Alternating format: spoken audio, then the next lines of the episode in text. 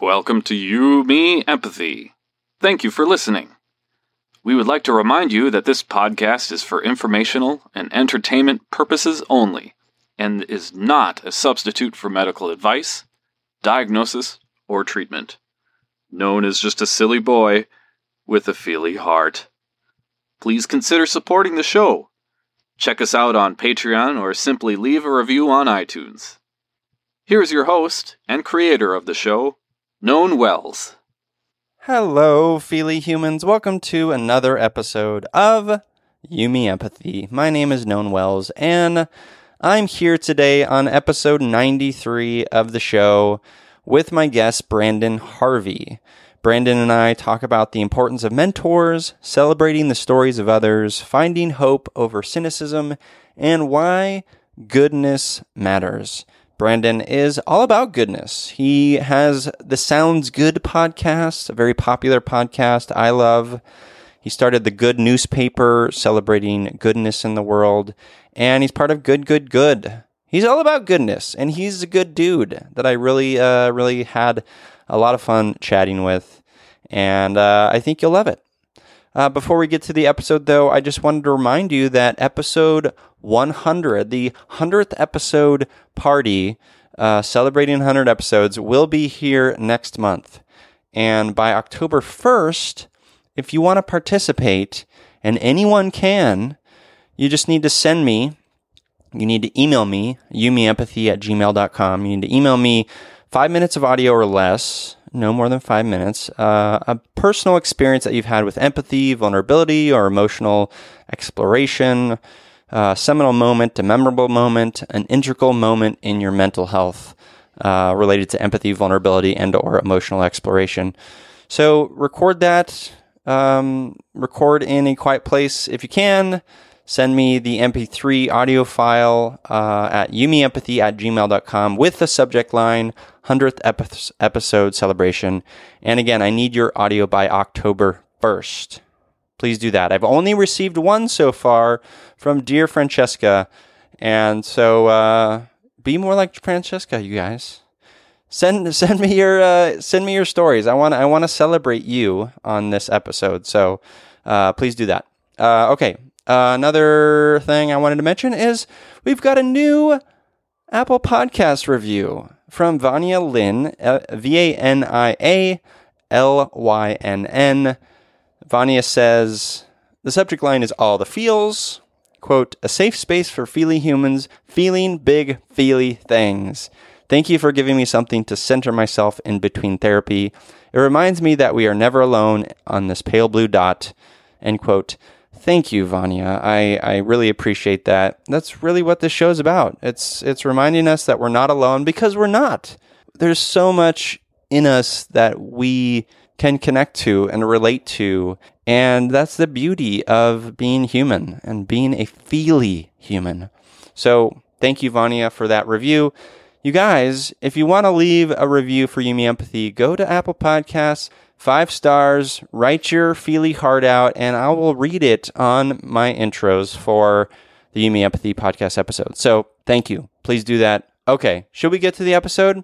Oh, make sure to follow You Me Empathy on Instagram, Twitter, at You Me Empathy. We've got a private Facebook group. That's at facebook.com slash groups slash You Me Empathy. And let's do it. Let's get to uh, the episode now with my sweet, good friend, Brandon Harvey, on why goodness matters.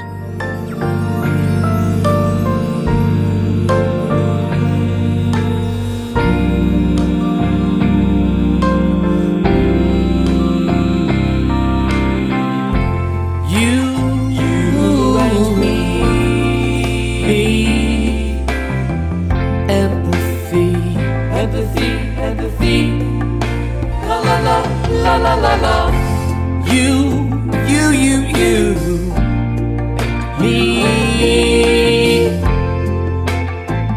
empathy.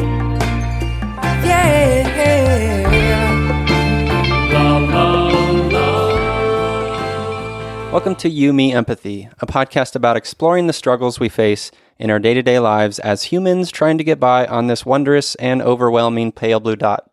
The intent of You Me Empathy is to talk openly, without judgment, about our mental health, our neuroses, our shared anxieties and worries, to create a dialogue that is vulnerable and deeply human and empathetic, and to share that dialogue with others to inspire emotional and cognitive collaboration and insight so we can, hand in hand, break down the stigma that make us feel shame and guilt for struggling, for feeling our feelings, for being feely humans. You Me Empathy is a safe, friendly space designed to inspire the beauty in each of us. Today, I'm feeling good, good, good to gab with unabashedly optimistic storyteller, cynicism defeater, passionate advocate and curator of the good in the world, and Sounds Good podcast creator, Brandon Harvey. Hello, Brandon.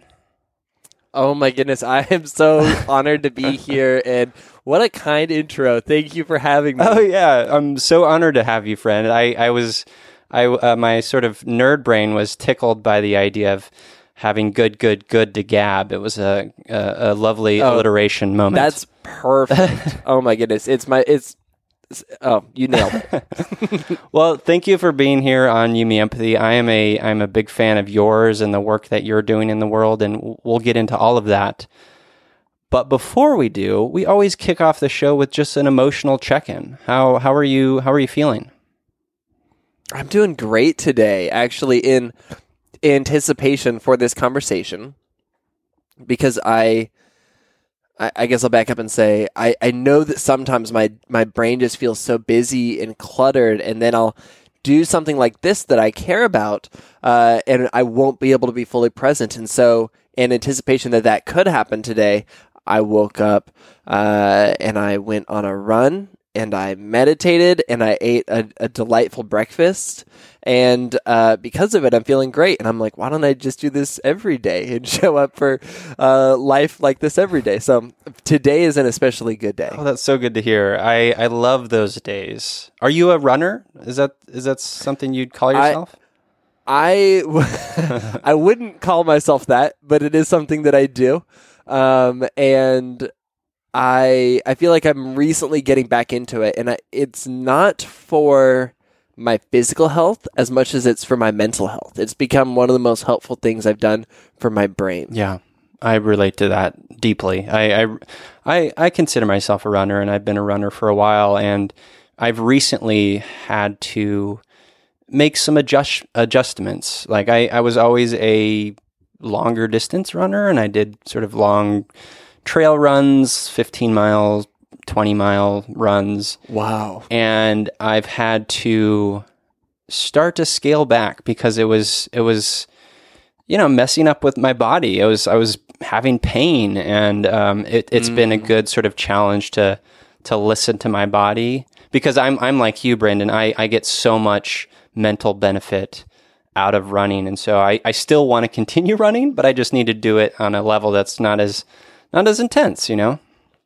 One of my favorite tools that I found recently has been, um, you know, the app Headspace. It's a meditation Yeah, app. yeah, yeah.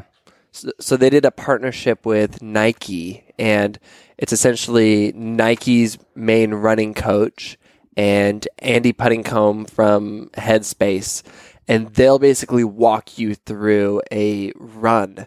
Um, and so I'll like do a run, and they're like in my head, essentially giving me like meditation and coaching at the same time. And it's great because their goal is not for you to run a half marathon or anything. Their goal is for you to go out and do something good for your your mind, Right.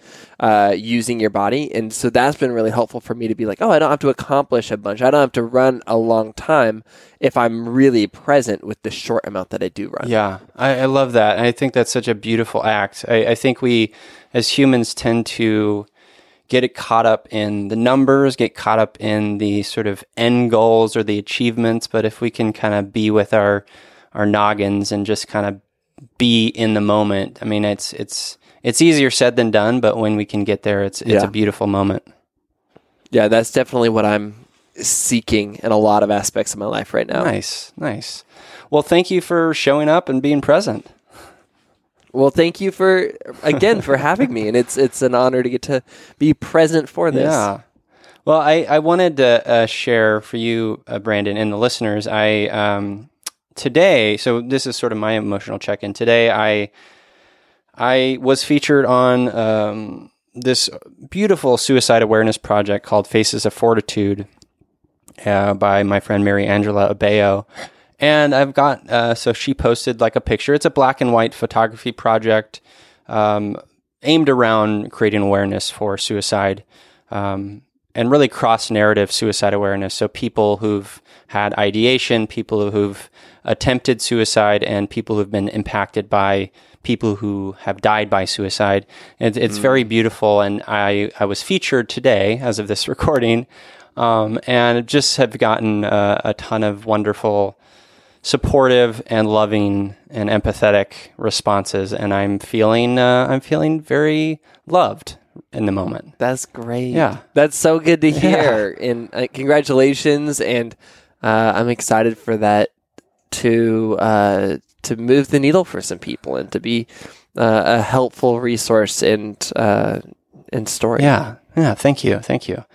Well, let's let's uh, let's jump into your story, Brandon. I, I you your world is goodness. There's so much goodness and storytelling, and and I, I I'm I'm eager to sort of delve into it. But I I always kind of kick off this uh, part of the the, the chat uh, by asking my guests, uh, can you give me maybe a seminal moment or two, um, moments of your life that that really kind of stick out as being memorable.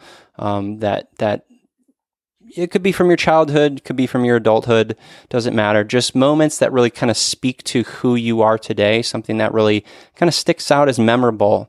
Doesn't necessarily have to be about mental health, but it could be. That's up to you. Just kind of seminal, memorable moments. Hmm. Interesting question. I feel like uh, it's so it's so hard to to kind of process that, but um, I mean, I think one thing that I think about is. Uh, uh, I remember when I was in middle school, uh, and I I was always kind of like the the class clown, the person who would would yell jokes when I when I shouldn't Sure. be, and was definitely a distraction for all of my teachers just trying to do their job, and to and for all the students who are trying to learn. Uh, and I remember getting in trouble once from uh, Mrs. Walker. Uh, and Mrs. Walker was a she also just kind of on the side for fun liked to draw and illustrate cartoons. And uh, so I get in trouble that day. And the next day I come into school and she wrote me or she illustrated a little comic uh, of me uh, that was essentially telling me like, "Hey, you're a lot of fun, but you have to learn like when to keep your mouth shut." and and I I love that because it was actually she was right, uh, and and it was actually communicated in such a a, a thoughtful, uh, dare I say, empathetic way uh, that kind of affirmed what I was doing, who I maybe am innately, but spoke to this shift I could make that actually like would allow me to be a better human and probably be more helpful. Um, and and I don't know. I th- I think that was one of the first times I remember uh, receiving constructive criticism and being like, oh, like this can make me a better. Uh, this can make me a better person, and just like having the ears to hear. And I don't know why I thought of that today, and I don't even actually know if that's. Um, I don't think that set off like a chain reaction that led to what I do today. Uh, but I am grateful for that, and I, I just remember that being a moment of of personal learning um, and making me want to grow as a as a human being in a time where probably I wasn't very self aware yet. Mm. I, I I really like that moment. I think it's a beautiful moment because it's it. She saw you. She she kind of. It's almost like she she saw the type of person you are, and she was using maybe some of the language you would use to kind of meet you halfway in a way. You know.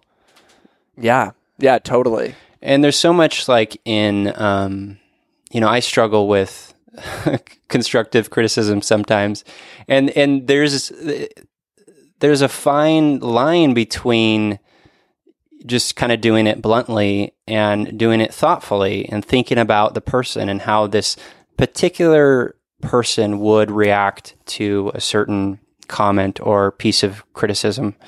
And I think, um, yeah, I think that's like a great lesson in like how we interact with each other because uh, just the words we use could be the difference between you being inspired to to kind of look at that and be like oh this was interesting like I, maybe i need to think about this differently versus you shutting down or or you know Exactly. just you know blowing your top and and just being you know twice the class clown you were you know Yeah, no, exactly. I think, uh, you know, and I would imagine plenty of other teachers before that, and maybe even after that, uh, and probably just humans in general, have tried to give me that constructive uh, criticism in a way that didn't speak to me, uh, and and I probably didn't respond to it.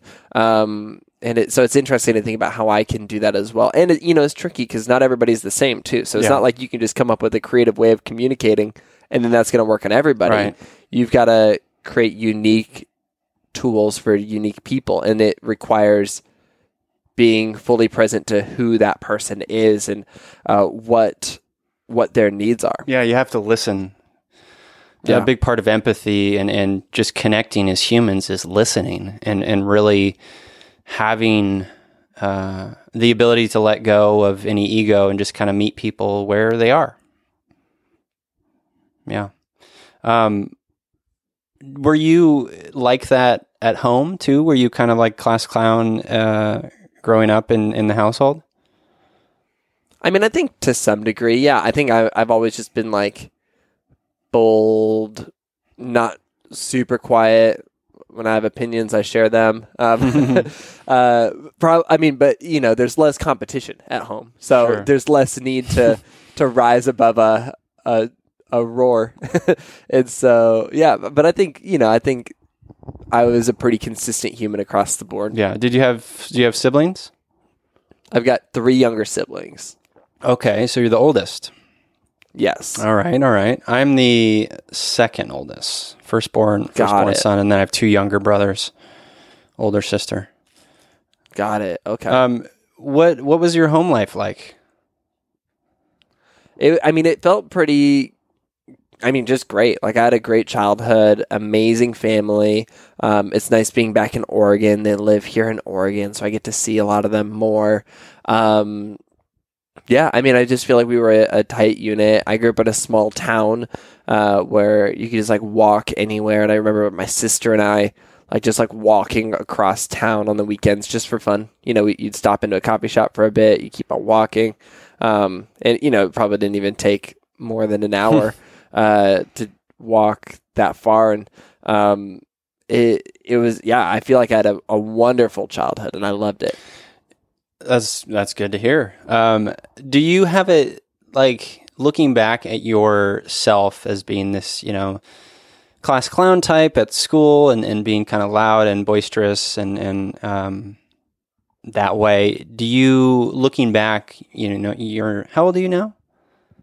Uh, twenty six. 26 so looking you're an adult now looking back at this this kid you were like do you do you still see a lot of yourself in that person is that has that been sort of consistent for you Yeah, I think so. I mean, I think some of the biggest things was I I had great mentors growing up, great people who kind of invested in me, poured into me, Mm. reminded me who I am, saw who I was, and then reminded me who I was. Um, and uh, I feel like those mentors like laid the groundwork for all of the work I do today in a really unique way. Um, and uh, kind of their I, I think that until you grow in self awareness, you, you really don't have a clue who you are. You just kind of listen to what other people tell you you Yeah, are. totally And if you've got great trusted people, like then you're golden. Like that's awesome because then you're off to a head start before you're even kind of in a spot of self awareness. And so I feel very grateful that I had people who kind of saw my leadership qualities and encouraged those things and saw my uh, optimism and, and encouraged those things or my sense of justice and encouraged those things.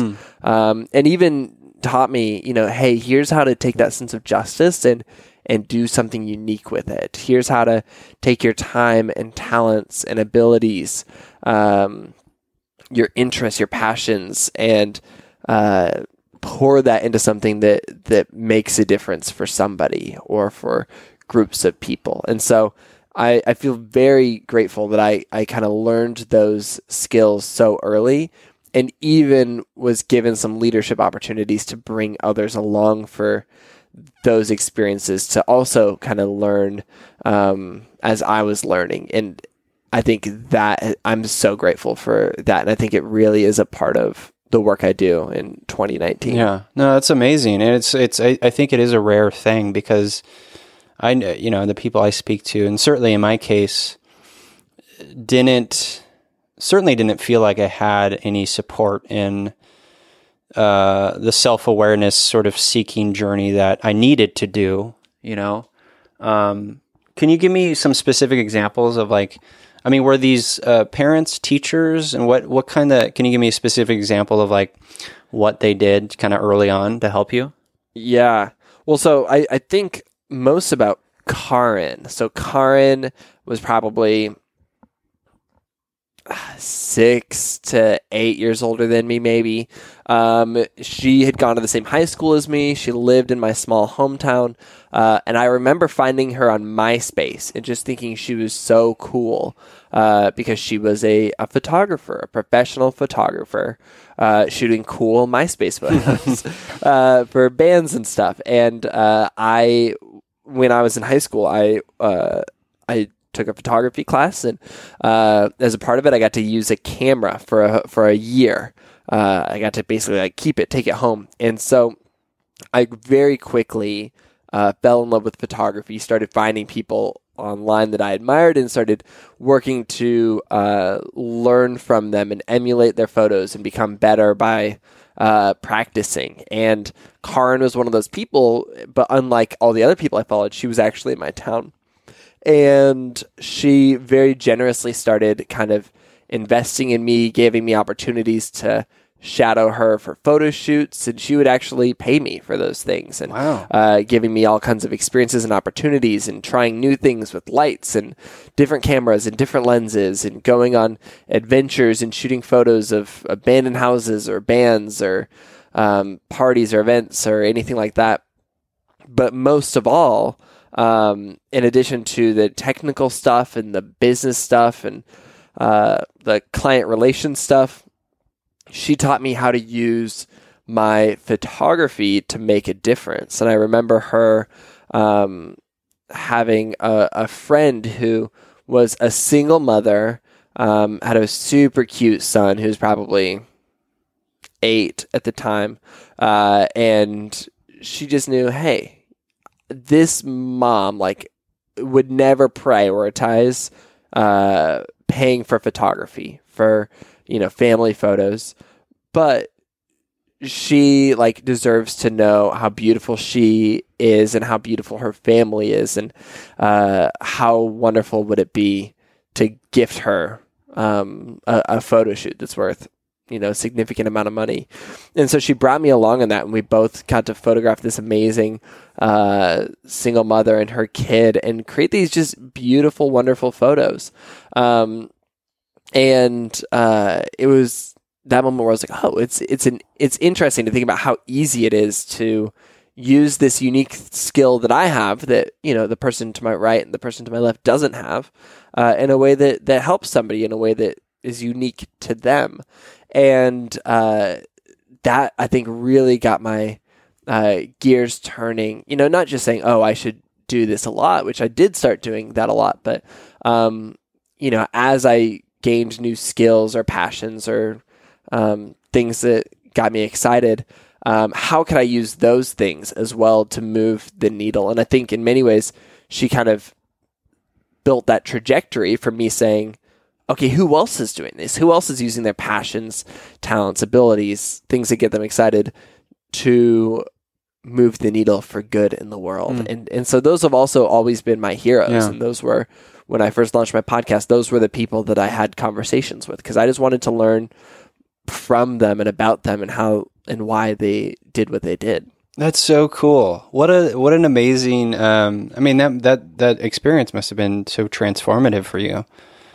Um, Yeah, I mean, truly, it's uh, it it would have been so easy for her to just say, "Hey, here's aperture, here's shutter speed, uh, here's you know Yeah. what the lens yeah, letters and numbers mean, and just leave it there." But she she took it so much deeper, and and I you know that's not an easy thing to do either, like to lug along like some 16 year old punk, but uh, I'm forever grateful. And I just got to, she lives in San Diego now, and I just, uh, I just got to hang out with her and her husband there. And uh, so it's really fun to get to, you know, still keep in touch with people like that who, you know, made such a, a difference in my life. That's so. I mean, this that warms my heart and fill, fills it up because it, there's two things I want to highlight here. The w- first being, uh, uh, her, you know, doing that for you. I think I think that that um, speaks to the care that she has, the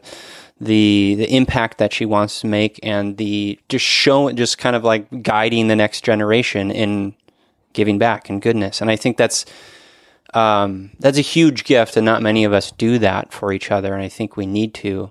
The second thing is that you were like this was like the experience where and you said it yourself but i just want to repeat it because it's such a important thing. You started to connect the dots of like oh i have this like unique ability. I can use that for good.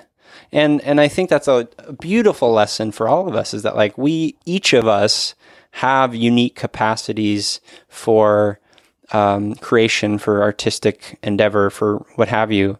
And we can use it all for good. Our experiences, like the the great lesson in this podcast, is that our traumas or our struggles or these are experiences that can if we sort of look at it in the right way and process it the right way can be uh, transformative for others. Like if we tell our stories to allow them to feel less alone or find insight into our own stories you know? Um, so I, I I just think that's such a beautiful moment you had. Thank you. Thank you. And that's really well said. Oh, thanks. So this so you at 16 you were doing this photography work and then what what kind of what kind of things were you starting to do uh, right after that? So I, I kind of went down that trajectory for a while, and I, uh, I, I really wanted to be a professional photographer when I grew up, and I started making money while I was in high school doing that, which was pretty wild. Um, I don't think that it's, I don't think that that was um, evidence of me being a great photographer. I think it was evidence of me being in a very small town, and uh, but I, I'm very grateful that because I was in a small town, uh, I was given paying paid work opportunities. Um, and I think in a lot of ways that kind of built my confidence and helped me see myself as an entrepreneur and a business owner. Um, but I went off to college and, you know, my parents were like, all right, well, have fun at school. Make sure you, uh, you focus on school and not photography. And I was like, okay. And I genuinely meant it. And then, uh, I show up in Portland, Oregon, which is the exact opposite city of my small hometown.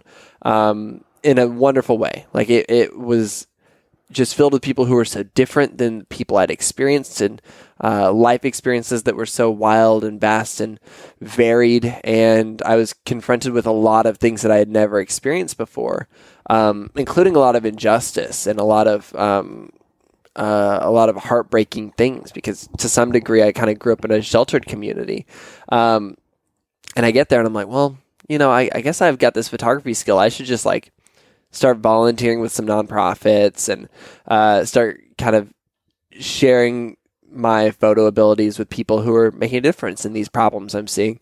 Um, I'll just do that a little bit on the side. Um, and so I start doing that, and, and eventually it turns out that like I'm doing that all the time.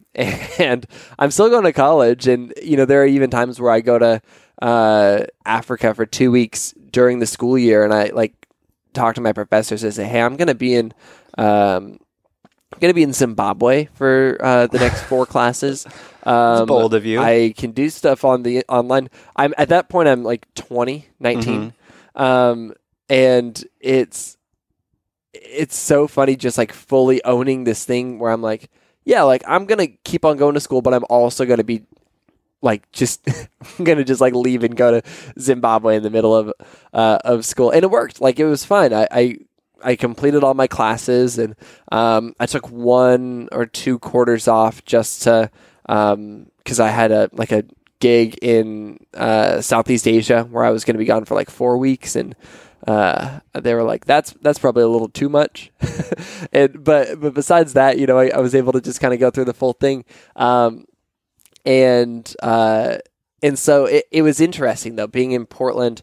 Uh, and building out this thing and following this passion and, and working with a lot of organizations and social uh, social impact brands. And um, and that was around the time when I when kind of Instagram came along and I um, I started sharing a lot of these photos on Instagram and started taking a, a pretty unique approach to Instagram, really focusing on storytelling and uh, sharing these unique experiences around the world and also the unique experiences of the people I was meeting in Portland, whether they were uh, homeless people or creative people, but regardless, people who were had different life experiences than me, uh, whose stories I found interesting, and I would ask permission. Hey, can I shoot a portrait of you and share a bit of your story online? And uh, I started doing that, and uh, it was really fun to see people kind of responding to this because it, I think at the time it was a little bit unique to share on Instagram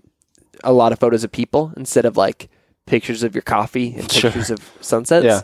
And so, uh, and I, I love pictures of coffee and sunsets, but this unique thing was getting some kind of attention. And I was like, oh, maybe I can lean further into this. And that's when I kind of realized like maybe more than just being a photographer, I am a storyteller. Like I can tell stories and maybe I don't even have to hold myself to just this one medium. Maybe there's other ways for me to communicate these things. And so that's when I started to really explore myself as a writer, myself as a filmmaker. That one kind of busted and flopped. I, I, I it, it just kind of, it, it was funny, like leaning into that, being like, what if I'm a filmmaker? And then trying it a few times and being like, that's, that's really hard. I don't like that. and then trying other things. And, and, and now, you know, I, I'm only partially a photographer, but I've got all these other mediums for telling stories. And so uh, that was kind of around the same time where I was just becoming more self aware and, and, and realizing that my identity could be more than just photography. It's really neat. How? What were um, what were some of the the? I mean, when you were posting those uh, photos early on and those sort of storytelling photos of people early on on your Instagram, what were you hoping to convey as a message? I think it was curiosity. I think that it was me thinking about how just a little bit of curiosity led to me having this amazing, amazing conversation that was so interesting and so fascinating uh, and, and inspiring. And I thought, hey, if more people can have some curiosity about the people around them, if they can ask some deeper questions or talk to people that they would have never talked to, uh, then they'll get this amazing opportunity that I'm experiencing for the first time. Um, and so, and I think that I found a community of people who had probably discovered that long before me and were passionate about that. And then a group of people who were ready to jump on that journey as well. And I actually started a, a hashtag back in the day, back when like there were hashtags that people weren't using yet. and uh, it was just hashtag story portrait, you know, share a story, share a portrait. Um, you've got story portrait. And uh, I remember realizing that I had kind of stumbled across something that wasn't just mm, for me, it was a universal uh, thing that a lot of people cared about when I checked the hashtag one day and it wasn't just my photos on there. there were other people who were interested in this and trying this out. Uh, and that, that was a really cool thing to think, oh, I, I get to move the needle on this in a way that I, I guess I didn't know that I could. And when you're on these sort of international sort of adventures, what in these beautiful sort of impactful conversations you're having with you know people from all over the world, um, what are you learning by your, about yourself during this process? Because you're still pretty young at this point, right? Yeah, yeah. I'm. I. I. Most of this was happening when I was, you know, still a, a, a in my teens and early twenties. Um, I, I think one of the biggest things was uh, learning that when I step outside myself and show a sense of curiosity, but mostly a sense of um, empathy and and almost even more importantly, like showing people that I'm that I'm present. Um, that amazing things happen. And that, you know, that's such a hard thing. And, and sometimes I feel like I've gotten away from that. And I've got seasons where I'm better at that than others. But uh, it's always so great. Like when I sit down somewhere with my headphones off and I just like look around the room and realize that there are so many people around me with different stories. And uh, I can strike up a conversation and, uh, and learn so much, but also hopefully make somebody's day a little bit better. Um, and subsequently make myself feel a little bit better.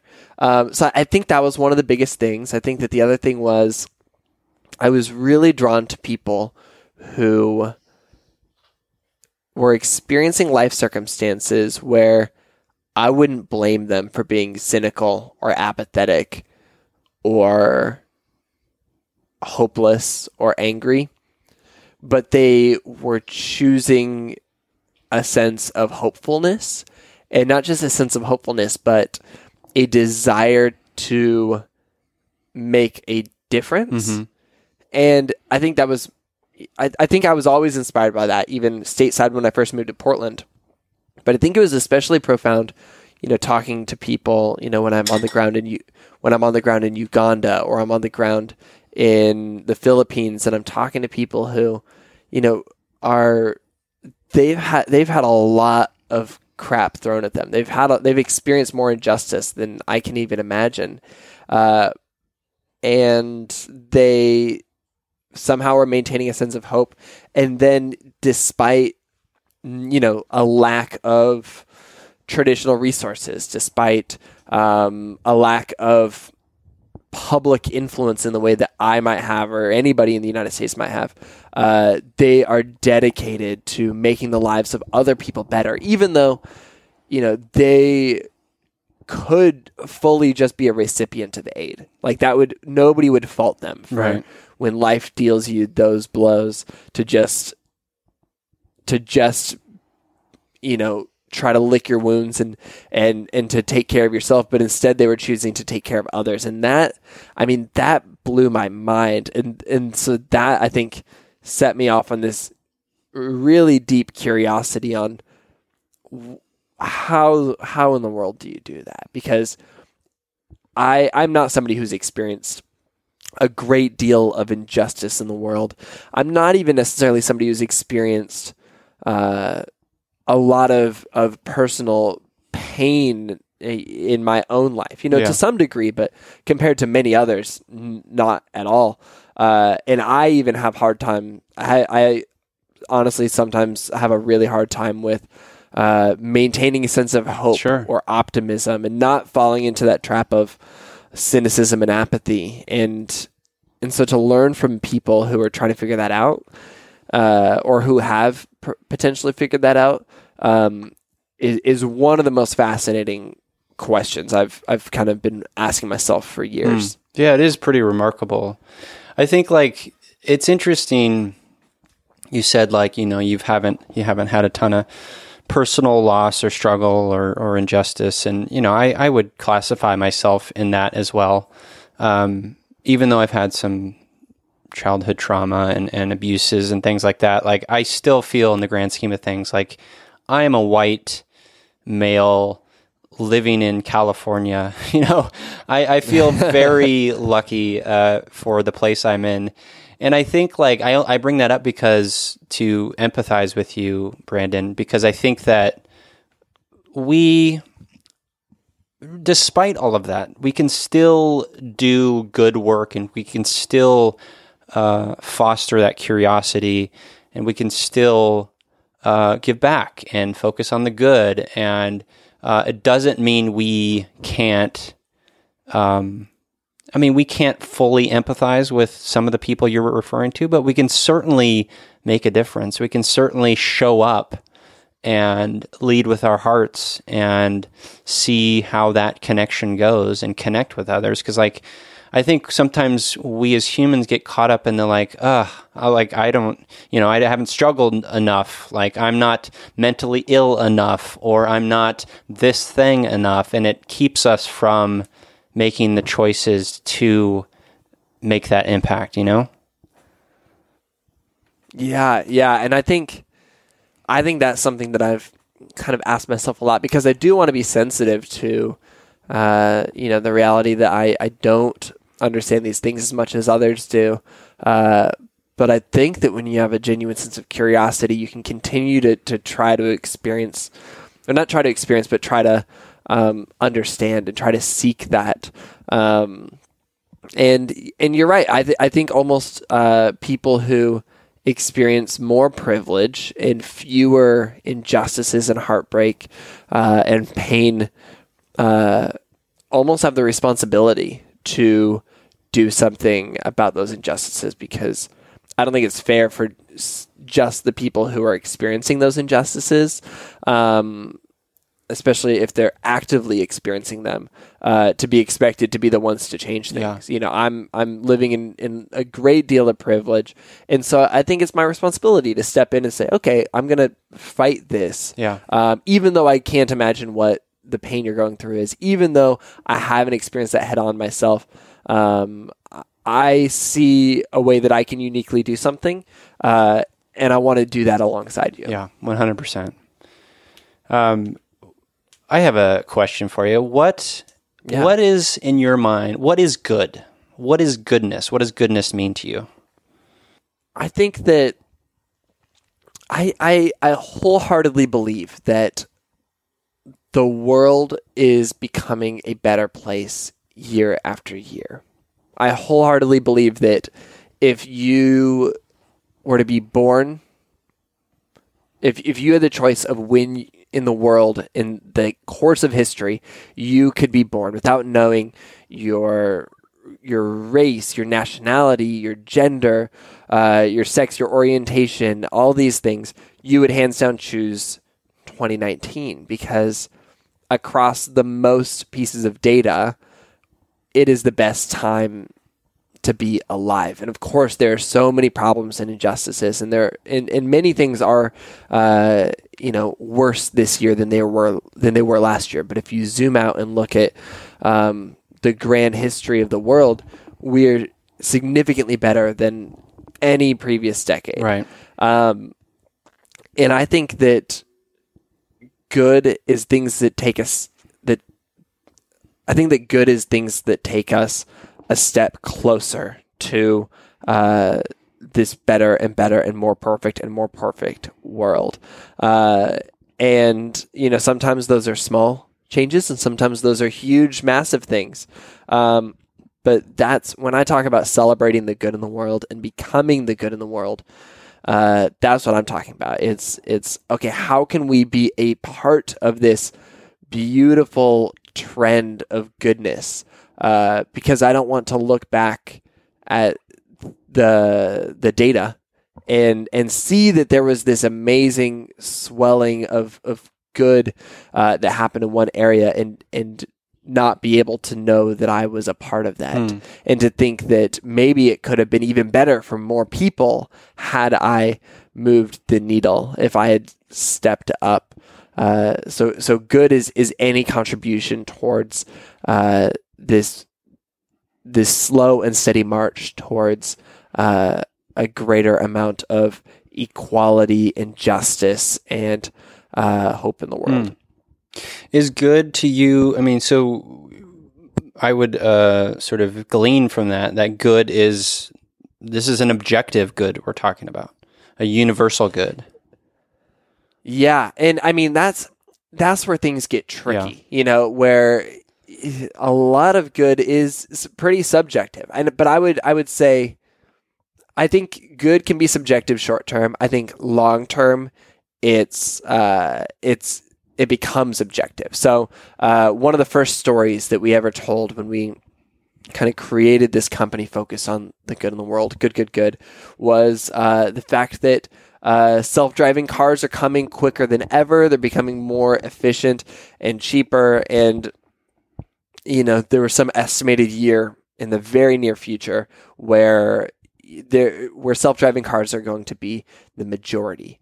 Uh, and I hands down see this as good news because it's going to reduce carbon emissions, which is going to be better for people across the globe. It's going to cut down on congestion. Uh, it's going to uh, create more spaces in public areas because we're not going to have parking lots anymore.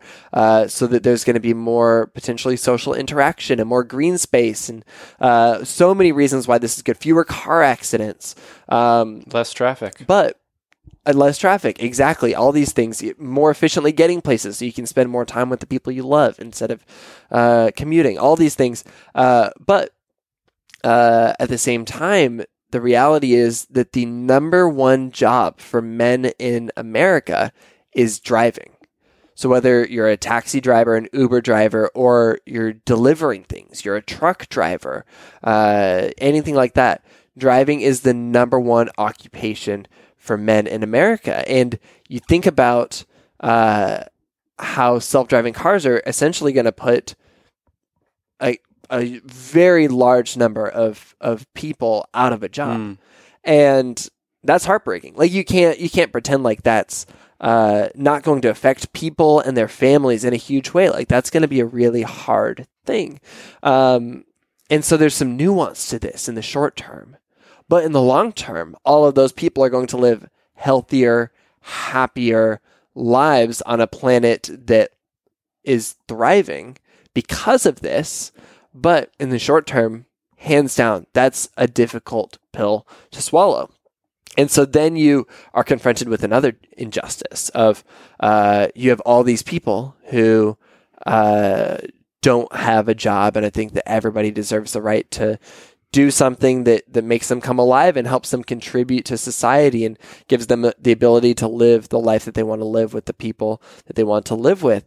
Um, and so then, okay, cool. How do we solve that problem? How do we provide uh, you know people with this particular skill set um, a new job that is in line with their values and values and passions and abilities? And uh, you know it, it's almost it uh, for me it honestly becomes exciting to think about because it's like okay cool. Another problem to solve. Well we we've solved the last one. Let's solve this next one. And so uh, I guess that's an example of how the the short term um, good is is subjective, fairly so.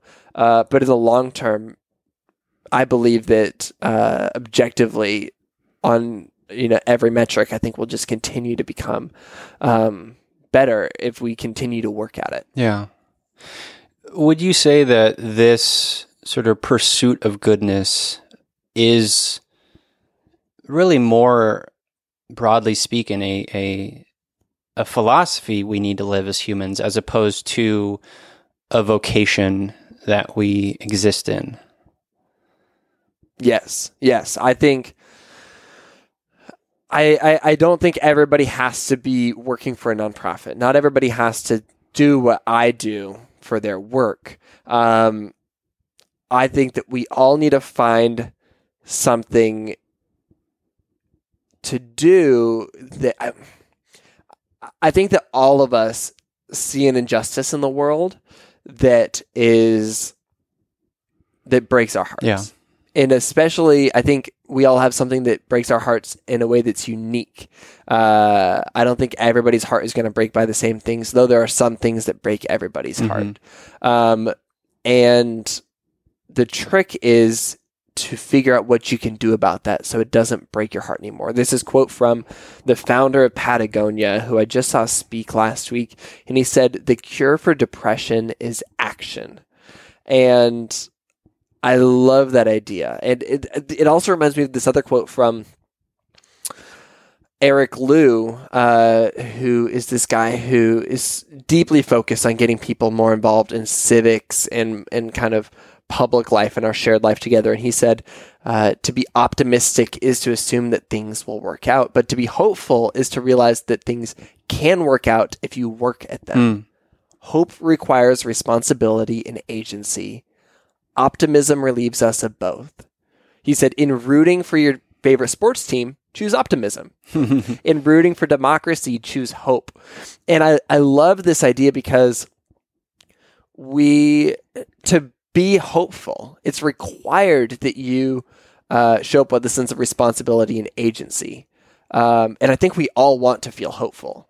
Um, and it's okay to feel optimistic, you know, when you're going to, you know, a, a sporting event and you're like, oh, I hope we win. Uh, but you don't have any ability to, ability to do anything about Right, that. right. Uh, but when we choose a sense of hopefulness, we do. That action component. Yep, Yeah. exactly. That's really interesting. Um, I like that a lot. You know, recently, um, as of this recording, this, you know, um, and I saw you tweet about this a little bit. Some uh, awfulness happened in the world over in Paris at the Notre Dame Cathedral. Um, just devastating stuff. I, I, I think. I, I guess I, I I'm getting at is when we as humans see this type of thing, you know, tragedies, you know, bombings, these sorts of things we see, like how do we how do we continue to remain hopeful and not sort of beaten down? And because you know uh, like you said we all have our ups and downs. We're we are human. Um how do we if we are feeling cynical or beaten down by these sort of tragic events that are you know we feel maybe are out of our control how do we how do we bounce back from that? Well, I, I would say the first thing is um, if you feel heartbroken by something that happens in the world, whether it's a building burning down or a, a, a shooting or um, a, a particular political policy that that is affecting human beings in a very real and heartbreaking way. Um, if you feel heartbroken by those things, then you're in a great spot and you're not alone. Um, I think that if you didn't feel heartbreak by those things, if you have become numb, uh, that's a, a, a greater problem. And I also wouldn't fault anybody for that because I think it would be easy to feel numb. But if your heart is still breaking by those things, uh, you're in a great place because it means that your heart is open. Um, and that's how I want to live my whole life. And in fact, um, for years, I think I lived in that zone of optimism, uh, thinking that it was a sense of hope. And then I discovered what it, real hope is like. And uh, Brene Brown has this quote where she says, You can't selectively numb emotion. And I was realizing that I was I was trying my best to not experience pain, uh, but at the same time, I, in my pursuit of doing that, I wasn't experiencing great joy or happiness. Uh, and when I started to allow myself to really feel overwhelmed by the the tragedies in my own life and in the lives of others, uh, that was when I felt like I had become a, a more full human being. And so the the the best thing is to start with heartbreak. And if I'm ever reporting on a story and, and trying to talk about how there's there's good uh, coming out of it, but it hasn't broken my heart yet, I pass the story off to somebody else uh, because if if I can't experience a heartbreak, I don't think I deserve uh, to to be the one to share the good. Um, but fortunately, I, I, I genuinely do believe that there is good um, in the midst of of heartbreak every single time, even when it's hard to see. There's this quote from one of my heroes, Fred Rogers, uh, where he says, "When I was a boy and I would see scary things in the news, my mother would say to me." Look for the helpers. You'll always find people who are helping. And at first I was like, yeah, that's a great sentiment. Uh, uh, uh, always, you know, like, will you always find people who are helping? And, uh, and kind of inspired by that quote, um, about four years ago, I started an email newsletter and it started with just a tweet where I was like, hey, I'm I'm curious to see how much good there is out in the world. Uh, if you want to join me in this, I'm I'm gonna just like start sending out emails every week, uh, talking about uh, what what I'm seeing in the world that's good. Sign up if you want to. And a few people signed up, and I signed up for a free Mailchimp account. Started sending out these uh, these emails every week on on Tuesdays, um, and I've I, I genuinely I had like a list of like oh here's all the good things I've already seen, and over the first month I I, I basically started sharing those things, and then uh, got to the end of that month and I was like oh crap am I gonna run out?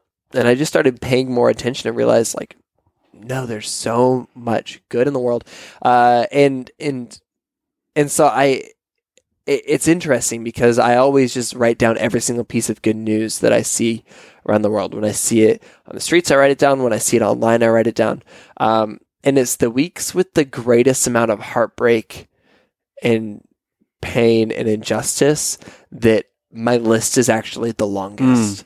And it's it's wild and it feels kind of woo woo. And I like I I don't know if I believe that there's like a, a cosmic situation that makes that happen, but you know it it does happen. Yeah. and uh, and so that's been a really interesting thing to see, and uh, it because there's a few different kinds of good news. There's the ma- there's the macro good news, just the idea of um, the fact that um, global poverty just continues to decline year after year, or the fact that child mortality is declining in poor countries year after year. Those are the big things. But then there's also the small things, like the stories of um, of people who who rush into unsafe situations, shootings or terrorist attacks to go and, and save people and, and serve people, knowing that uh, they could die in the process. or, yeah. you know, people who see something heartbreaking happening in their neighborhood and they say, you know what, I'm going to. I'm going to do something about this. I could just go about my life and nobody would fault me, but I'm going to choose to spend my time and energy uh, investing in this thing. Um, and I love both ends of that spectrum, but I, I believe that those things are always there. They're always present. Yeah. No, I agree. And uh, by the way, huge Fred Rogers fan myself. Um, Yes. Did you see? So did you good. see? Won't you be my, my neighbor? Yeah. It, oh my gosh, it was it was so beautiful, and I don't think a single person walked out of that theater with a with a dry eye. Oh my gosh, I was Um, weeping. I was you- weeping like three minutes in.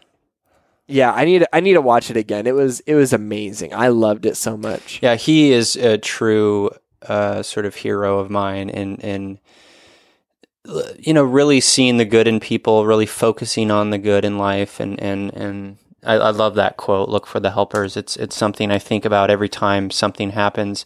And by the way, serendipitously, I did uh, just yesterday sign up for the Good newsletter, and I got uh, in my email inbox today. I Oh, got good. some uh, some good news, even surrounding the whole Notre Dame Cathedral um, news. So uh, there you go. It worked. Yeah, well, thank you for doing that. And you know, it's so funny because I woke up. Uh, you know, I, I scheduled that to go out the, early this morning, um, and I and I wake up and I come downstairs and my wife is reading the news, and there's even more good news around that that uh, that only got reported today that didn't even make it in there. And so I love that. Um, you know, even though my job is to to find the good and to share that with others, uh, there's there's more to be found beyond that, and so uh, there's no shortage. Yeah. I love that. I, I really love everything that you stand for and are doing. I, and I'd love to, um, you know, have the listeners get a sense of like what it is exactly. So you have Yeah. good, good, good. You have the good newspaper. Uh, by the way, um, before, I guess this was last year, um, maybe springtime in Chicago. I picked up and I, I Instagram this. I picked up a copy of Good Newspaper at um, Sip of Hope in Oh, Chicago. I love Sip of Hope. I love Sip of Hope. Beautiful organizations, uh, organization, and this was uh, what got me sort of interested in your world. I was like, "This is amazing." Um, I, Wow. I said, uh, I love this idea so much. It's easy to find ourselves on paths of negativity, of frustration, of hopelessness because all of because of all the quote shitty news. I want to make an impact and yet feel overwhelmed and lost often. It helps to take a moment and remember the joy, the brights, the positive uh, us feely humans are capable of, and then we get back to the good fight. Um, so yeah, I just I was just like, wow, this is amazing, and uh, yeah, I just wanted to make sure you are aware that I saw this thing out in the world.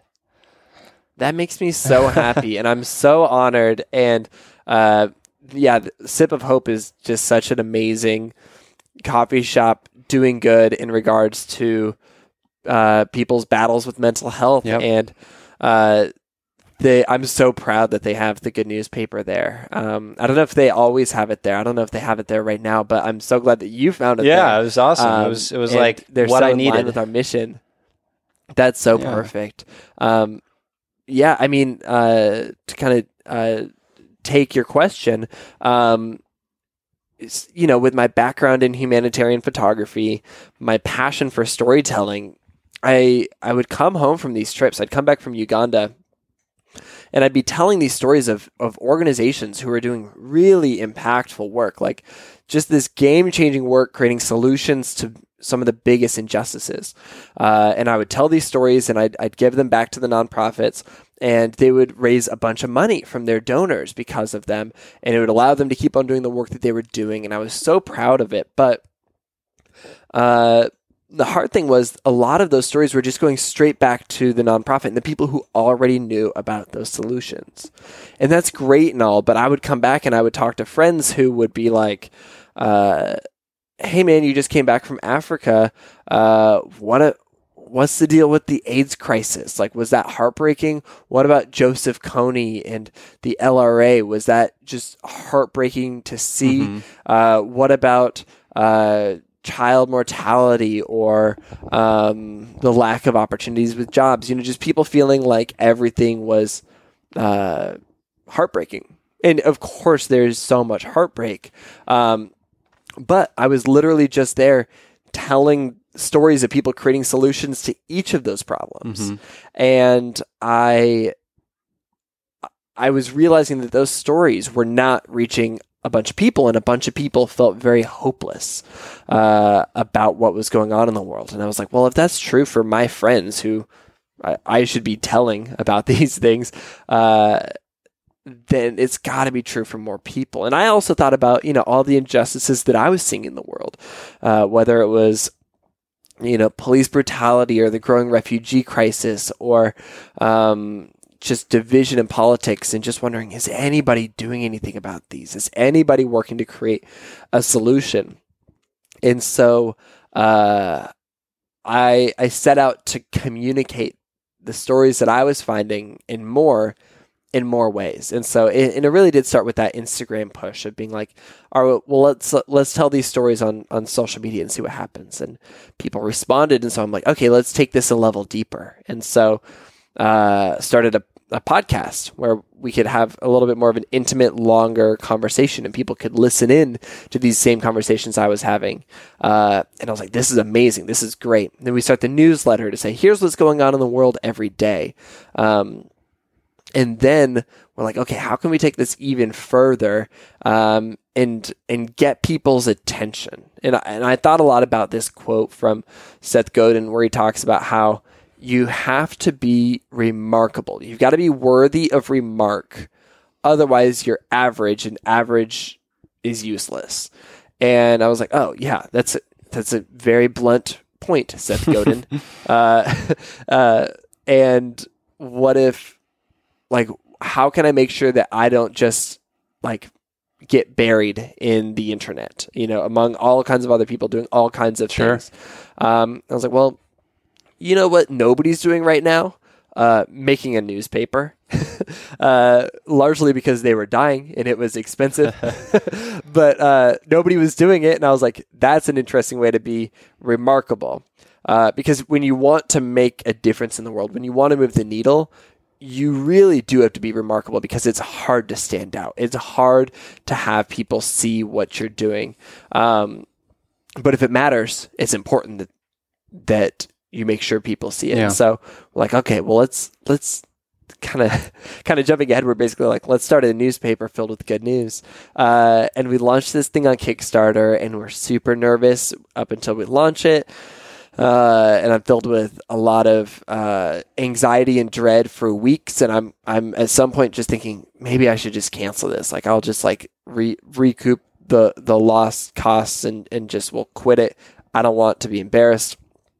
But effectively, my wife uh, and my team talk me into uh, pressing the launch button on our Kickstarter, and um, we sit very nervously for a few minutes, and then uh, within 52 hours, we were fully funded. Wow, that's And amazing.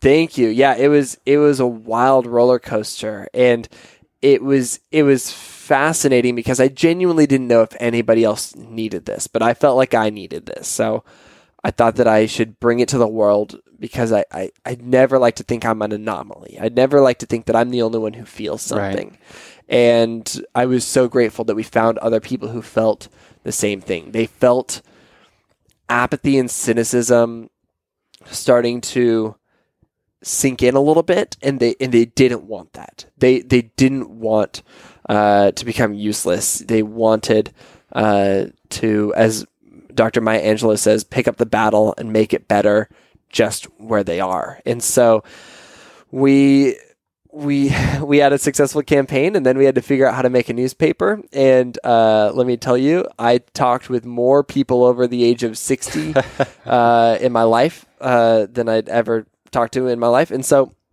it was because there's nobody nobody's making like a youtube or a skillshare tutorial on like how to make a No, newspaper 'cause yeah. that's a dying industry so i just like had a lot of long phone calls with people uh, who had old people voices And they're and smoking cigars and yeah. Exactly. Yeah.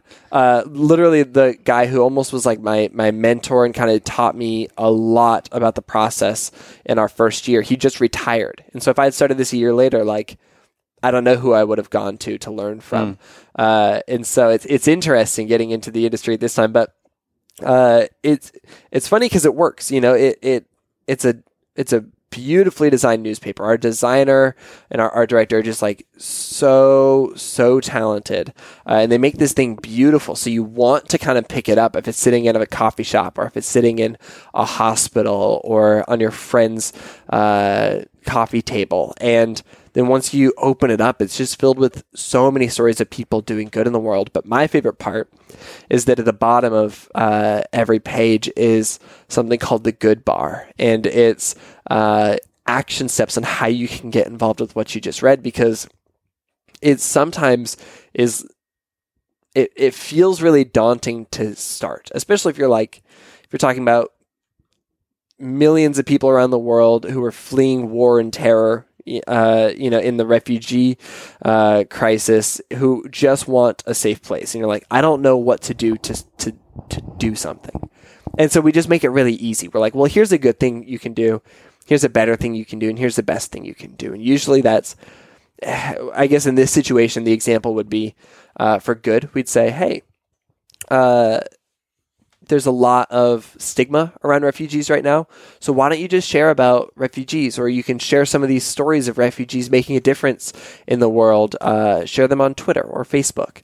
Um, and a lot of people would call things that are just social media based, they call it slacktivism, but I call it a first step. I call it, uh, you know, the beginning of something bigger. And so the next thing we would say is we'd say, oh, well, uh, what you can do is you can you can donate that's a step better. You can donate to these organizations who are doing amazing work on the ground. Um, and it's great. You can do that from your couch. You can do it in your underwear. Like it doesn't take anything.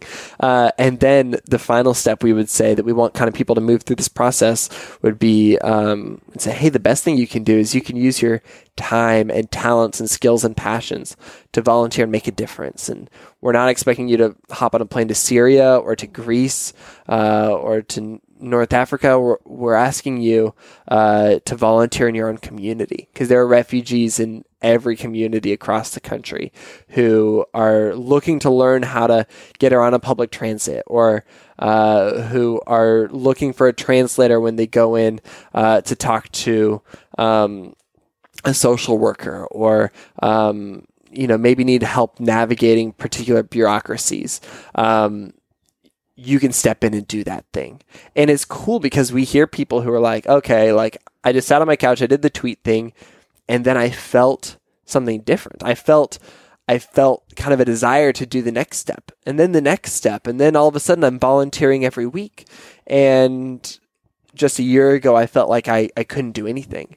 And that's our ultimate goal is for people to, uh, have this tool that allows them to celebrate the good in the world, but that that would lead ultimately to them becoming the good in the world. And my hope is that, you know, in a year, uh, all the stories in the good newspaper are just stories of people who read about something else uh, in in a previous good newspaper. They took some action steps, and now they're doing something so remarkable that we want to uh, print that and allow the cycle to continue. Oh, wow, and so. yeah. Uh, it's so fun to get to have these outlets where we're reaching this beautiful community of people who share these values of uh, of, of desiring to see more good in the world and celebrating it when they see it, but also joining in and becoming it. Yeah, it's so neat. Uh, It's such a cool concept. I, I really, I really love it. And I, I, I remember seeing that. I remember seeing the how to support refugees. You know, good, better, best. I think it's such a what a what a because it's otherwise it can be overwhelming, right? It's just like you know you're Yeah. giving people uh, a like kind of ladder, you know, a step stool, you know, toward you know good, better, best. I think that's uh, that's that's really neat, and I think makes sense from like a psychological perspective, even. Um, yeah. Yeah. Thank Yeah. you. Um, how is the good n- newspaper doing in terms of sale? I mean, do you you sell it or you know? Yeah, so we sell it. I mean, it's uh, unfortunately selling it's the only way to to pay for it. Sure. But uh, um, over time, you know, who knows? Maybe with uh, the right corporate sponsors who are doing good in the world. Uh, if that's you, call me. Um, maybe with them sponsoring it, you know, it can become more free and accessible to more people um, at a lower cost or for free. Um, but it's amazing. It's wild. We've got literally thousands of subscribers across the United States in all 50 states now. Actually, uh, North Dakota was the biggest holdout. I don't know why, but North Dakota, uh, somebody subscribed there and then more people subscribed there. But anyway, all 50 states, uh, and people subscribe and they get it delivered uh, in the mail to their house. And, um, it's so fun to see to like open up Instagram and see the stories of people kind of sharing about that.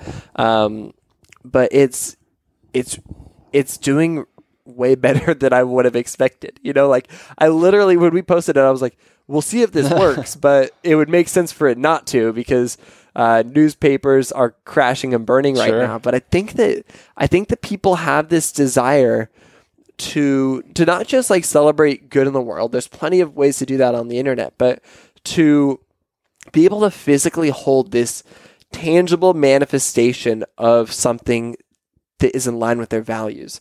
They care about a sense of community and empathy and good and they want to own that. They want to hold it in their hands and then when somebody else in their lives need it, they want to be able to give that to them as a gift as well. And so it's really cool how the cycle continues and, and people continue to to care about this. And so we're going to keep on making it as long as uh, people want it. And uh, we have not run out of good news stories yet. And I uh, I am so excited to just keep on diving in and celebrating more people who are doing good in the world. I love it. I love it. So how good, good, good is the company? Is it a not for profit or is it a business? We are a business. Um, I love nonprofits, uh, but for us, it just felt like a good fit for it to be self sustaining, for it to be a business that can run itself, because that gives us the most longevity. Uh, and then people's, you know, donations can go towards the organizations that we're pointing people to.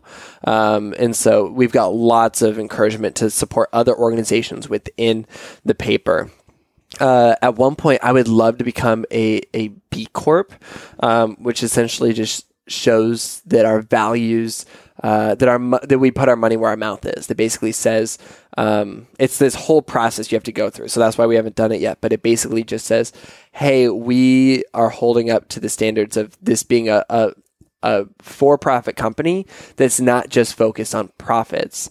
Uh, it's focused on our mission first and foremost, and that's what we are right now. We just don't have the the, the papers uh, that describe it. But I did. We had a podcast guest a, a while back, and she described her for-profit company. She said, "I don't like using for-profit. I like describing it as a for-purpose company," and I like that a lot. And I think um, I'm really inspired by a lot of companies who have come before me that have done that, whether they're small businesses in my community, but I think kind of on a bigger scale, I think about Patagonia, who just changed Sure. their, um, they just changed their um, mission statement to be um, focused on protecting Mother Nature. And I love that. And now everything that they do is in line with that ethos. And they're not, you know, even if they can make more money uh, with a particular product, if it hurts the environment, they say no. And I, I love that they're guided by something deeper than uh, their finances. Yeah. It's fascinating. I, I ask because I, I mean,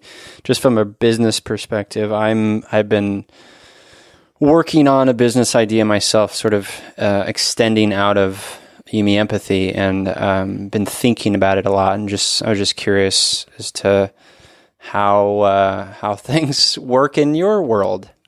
That's all. yeah. Yeah. Well, I mean, I will say it's it's not like we're we're flooded with money. Sure. You know, it's it's di- it's a difficult, tricky Yeah. thing. And there have been months where uh, I didn't know if we would you know make enough money to to make it to the next month, and uh, that's terrifying. But I also think that's the reality of any uh, start like running any Totally. business.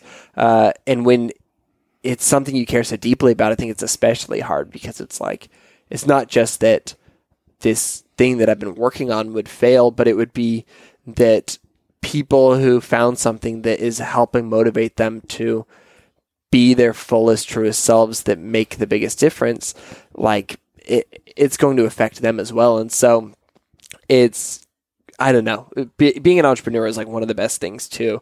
And that, that energy of, you know, figuring out uh, what it takes to make it to that next level is is terrifying and, and so exhilarating and thrilling. Yeah. And I'm I'm still figuring out a lot of stuff, but I, I'm I'm loving it. Well, it's so neat that we can, as humans, take this core uh, part of our, our passion and our, our philosophy and, and and make it a thing that could potentially be a business and a, and a thriving one. Like that's such a exhilarating idea.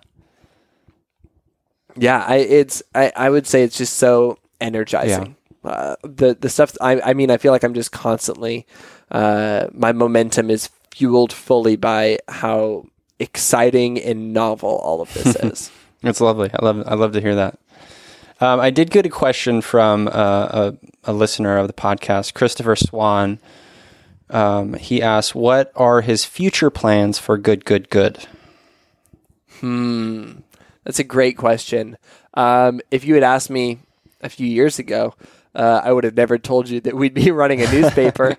uh, and so I, I very much hold these things loosely. Um, my big goal for the next year is to find ways to make uh, what we do more accessible to more people. So not just people who, you know, have the privilege of, of being able to spend money like this on something that they care about, but what does it look like to, to meet people in places where they need good news, but wouldn't even think to look for it, uh, or need good news, but couldn't afford it.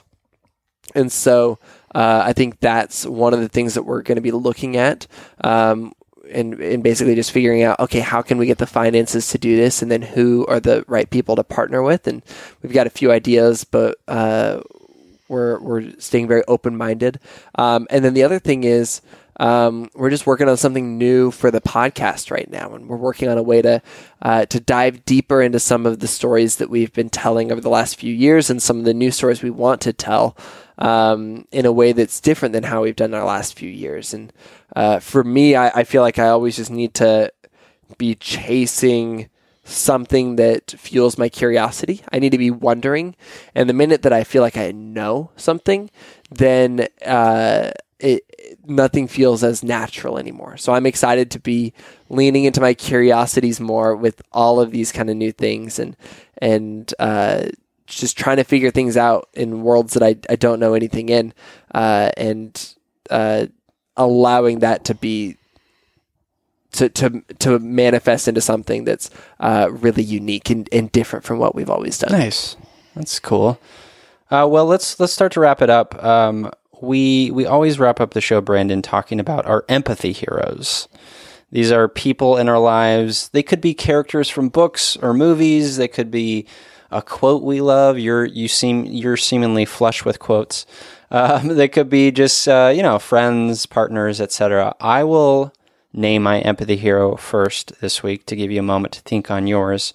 Uh, my empathy hero this week is um, I mentioned her at the top of the episode, Mary Angela Abeo, uh, creator of Faces of Fortitude. Again, just doing a beautiful job in getting the stories of people who have been impacted by suicide out into the world. There's so many of us, and it's um, and she's doing it in a way that's that's that you know it's a really it's a photography project. She's a photographer, and she takes these beautiful black and white photos um, and uh, it's just uh, it's just a wonderful mental health awareness project, and I, I'm I'm grateful to know Mary Angela and I met her through this sort of podcast and this experience. So if you guys haven't listened to Mary Angela's episode of this podcast, definitely go back and do that. Uh, and so, yeah, Mary Angela is my empathy hero this week. How about you, Branden? I love Yeah. that. That's really good. Um, oh man. Uh, so I mean, the first person that comes to my mind is my wife. She's amazing. She's uh, she has taught me so much about empathy, and I have learned so much from her. And I and I I genuinely believe that if I had started this newspaper before I met her, it would be so much. It would be so shallow. It wouldn't be filled with depth. It wouldn't be filled with. Um, it wouldn't be filled with um, acknowledgement of heartbreak and pain and injustice. And I think it'd be a lot of rainbows and butterflies. Uh, and so she has ultimately made this deeper. But I do feel like uh, saying my wife is a bit of a cop out. And so I want to extend one more uh, empathy hero to uh, one of the people I admire most in the world. Her name is Sarah Corbett. Uh, Sarah Corbett is the founder of Craftivist Collective, and uh, she is focused on the art of gentle protest. She has a wonderful book. She's been on our podcast before, uh, and she has found a very unique way of. Um, in a time where activism feels more important than ever, but it also feels very loud and very um, extrovert focused and very Combative. um, yeah, combative, which I, I think those really move the needle in a lot of contexts. But she does, she focuses on um, a more gentle, quiet form of activism. And it's so interesting uh, the way that she is able to uh, take on big corporations or political leaders by she's got all kinds of creative ways but sometimes she'll essentially make crafts for people that remind them of the values that they hold deep inside that have maybe been buried by money or power or Wow, you know, circumstance, whatever it is. and and she'll pass them along to people. And uh, in the encouragement of of making a better decision on the next time around and uh, it's inspired me so much and and so she uh, uh, is absolutely another one of my empathy heroes Lovely. And and what was her name again? Sarah Sarah Corbett. Awesome. Well, thanks for sharing that. yeah thank And you And naming your wife as an empathy hero is certainly not a cop out. it's it's just it's so exponentially true every single day that it's like well maybe I need to share like somebody who I who I just re- was reminded of this Yeah. week No, I, I hear you. It's like it's like one of those duh empathy heroes. exactly exactly Well, Branden, where can uh, people connect with you and you know subscribe to the Good Newspaper and the Sounds Good podcast and all that stuff? Thanks for asking. My uh, you can find me across the internet at at Branden Harvey. My name is spelled with an E N, which is a little tricky, but uh, it's great because uh, my name is the same everywhere. Um, and then you can find Good Good Good across the internet at Good Good Good Co on Instagram and Twitter. And then our website is also goodgoodgood.co. And that's got our podcast. Uh, we've got more than 150 conversations with people who are making a difference in the world. Uh, and then we've got our print newspaper and then our free weekly email newsletter filled with good news. So, whatever your favorite platform is, we probably have some good news for you there. Um, and we'd love to meet you. Awesome. Well, thanks. Uh, Thanks for sharing that. And thank you so much for being on You Me Empathy, Branden. Thank you. And thanks for asking such great questions. I loved getting to dive into all of this. Of course. And to you listeners, I'm here, you're here, we're here together on this wayward, overwhelming, awe inspiring pale blue dot. We have each other. It's You Me Empathy.